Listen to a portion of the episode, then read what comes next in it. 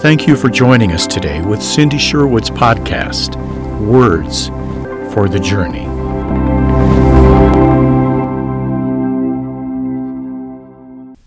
If you've read my devotional books, you know I have lots of little children in my life.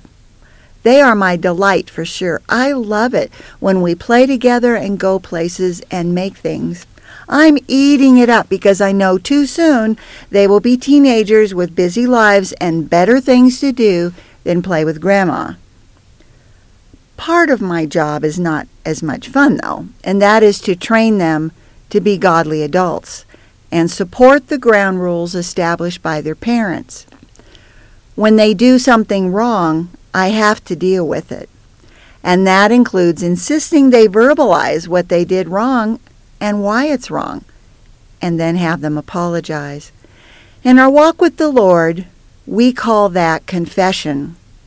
It's painful for them and it's painful for me. I don't enjoy seeing them so uncomfortable, squirming, often lying about it or minimizing the truth or blaming someone else. It doesn't matter whether you're 5 or 55. Admitting our failings is hard. It evokes embarrassment and shame. But if my grandchildren don't learn to do this as kids, they certainly won't do it as adults, and that's a problem. I love them too much to let it slide. So, what is confession? Why do we need to do this? And what happens if we don't? Confession is simply telling God the thing we did that was against His will and asking Him to forgive it. Confession is living honestly, acknowledging when we've done something wrong. That's it. Pretty simple, right? But like I said, that simple sentence can evoke some painful emotions. At least I hope it does. We can get to the place where our callousness toward our sin has seared our conscience and our sinful behavior doesn't bother us in the least. That's a serious problem. It's better if we do feel some guilt about it. This means our conscience is still working. Guilt might motivate us to change our ways and not become a repeat offender. So the feelings serve a useful purpose, a purpose for your good. You see, the reason God asks us to confess our offenses against Him is for our benefit. I mean, think about it. This information isn't for His benefit. He already knows. And it isn't so He can shame you and make you feel worse. He wants you to share everything with him for your benefit. John 3:17 says, "For God did not send his son into the world to condemn the world, but in order that the world might be saved through him." Jesus wants to save us from our sin. He proved that through his death and resurrection. If Jesus wanted to condemn us, he never would have gone through with the crucifixion. There would have been no need. We were already condemned. So we have no need to fear going to Jesus with our sin. He loves us, and his intent is to save us and restore us. He wants to take away our sin so it doesn't harm us anymore. That's always been his heart you can trust the man who died for you. The world condemns us, Satan condemns us, but Jesus saves us. Let us keep those matters straight in our minds. Jesus knows that our sin, our rebellious deeds, our wrong choices are like a cancer that eats away at us, stealing our peace, making us sick, and tormenting our minds. Unless, of course, as I mentioned, we've crossed over into that really dangerous territory where we no longer feel anything when we sin. Psalm 32, verses 3 to 5 in the NIV says, When I kept silent, my bones wasted away through my groaning all day long. For day and night your hand was heavy upon me. My strength was sapped as in the heat of summer. Then I acknowledged my sin to you and did not cover up my iniquity. I said, I will confess my transgressions to the Lord, and you forgave the guilt of my sin. The psalmist said he wasted away until he finally confessed his transgressions against the Lord. I wonder how many sleepless nights, diseases, cancers, and mental health issues have their root in unforgiven sin. Psalm 38, verses 3 to 4 says, There is no soundness in my flesh because of your anger, nor any health in my bones because of my sin. For my iniquities have gone over my head. Like a heavy burden, they are too heavy for me. The psalmist sounds like he's drowning because of his sin, that it is unbearable. This is not God's plan for us. Sin is a healing issue, and the remedy is to confess it and receive forgiveness from Jesus. God has provided a way out if we'll only take him up on his offer. Jesus died to make us free. Sin takes us back to bondage. It breaks Jesus' heart to see us in bondage. He gave everything so that wouldn't happen. John 8, 34 to 36 says, Jesus answered them, Most assuredly I say to you, whoever commits sin is a slave to sin. And a slave does not abide in the house forever, but a son abides forever. Therefore, if the Son makes you free, you shall be free indeed. Sin leads to slavery. We are his children and no longer in captivity. When he forgives us, he makes us free again. Confession keeps us out of prison, a prison of our own making. So, where does this fit in with salvation? Didn't Jesus forgive all my sins when I received him as a Savior?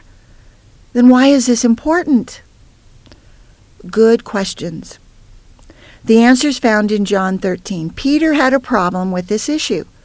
What happened was that Jesus wanted to wash the disciples' feet just before his death, and Peter said, No. He felt it was wrong for Jesus to stoop down and wash his dirty feet and so protested.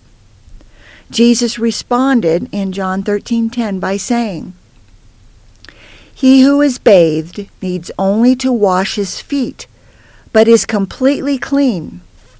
You are clean, but not all of you. Salvation is the full bath. When we accept Jesus Christ as our Savior, we are washed clean. All our sins, past, present, and future, are forgiven and forgotten. God promises to never remember them or act upon them again. So, why do we need to confess our sins after we've become a Christian? Well, first let me reassure you you never lose your salvation. What we're talking about here isn't a condition of retaining your place in heaven. Jesus said, You are clean. As long as you believe Jesus is God's Son and that He died to cover the payment for your sins, you're saved. Your eternal life is secure and nothing can change that. However, that doesn't mean it's okay for us to go on sinning because our sin is a barrier. If you don't believe in Jesus, you aren't clean at all. Nothing about you is set free. When Jesus made that comment about not all of you being clean, he was referring to Judas. Judas might have been hanging out with Jesus for three years, but had never accepted him as the Messiah, the Son of God. And as we know, he went on to betray Jesus. It's not enough just to hang out in a church or in a Bible study or talk about spiritual matters. We must actually ask Jesus into our heart and declare our belief in order to be forgiven of our sins. When we do, our sins are forgiven, all of them, for good.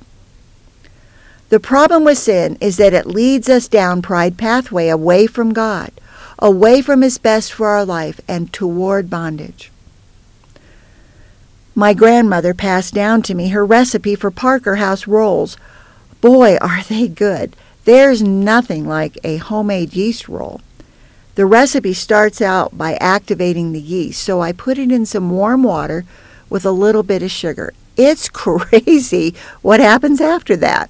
I have to remember to put it in a fairly large container because it just keeps growing and growing. What began as this teaspoon of dry granules then causes the flour mixture to vastly expand. It permeates every bit of the dough. Jesus said, Sin is like yeast. It permeates our entire life in a nasty way, though, not a tasty way. Until sin is confessed, it is an active agent harming our life.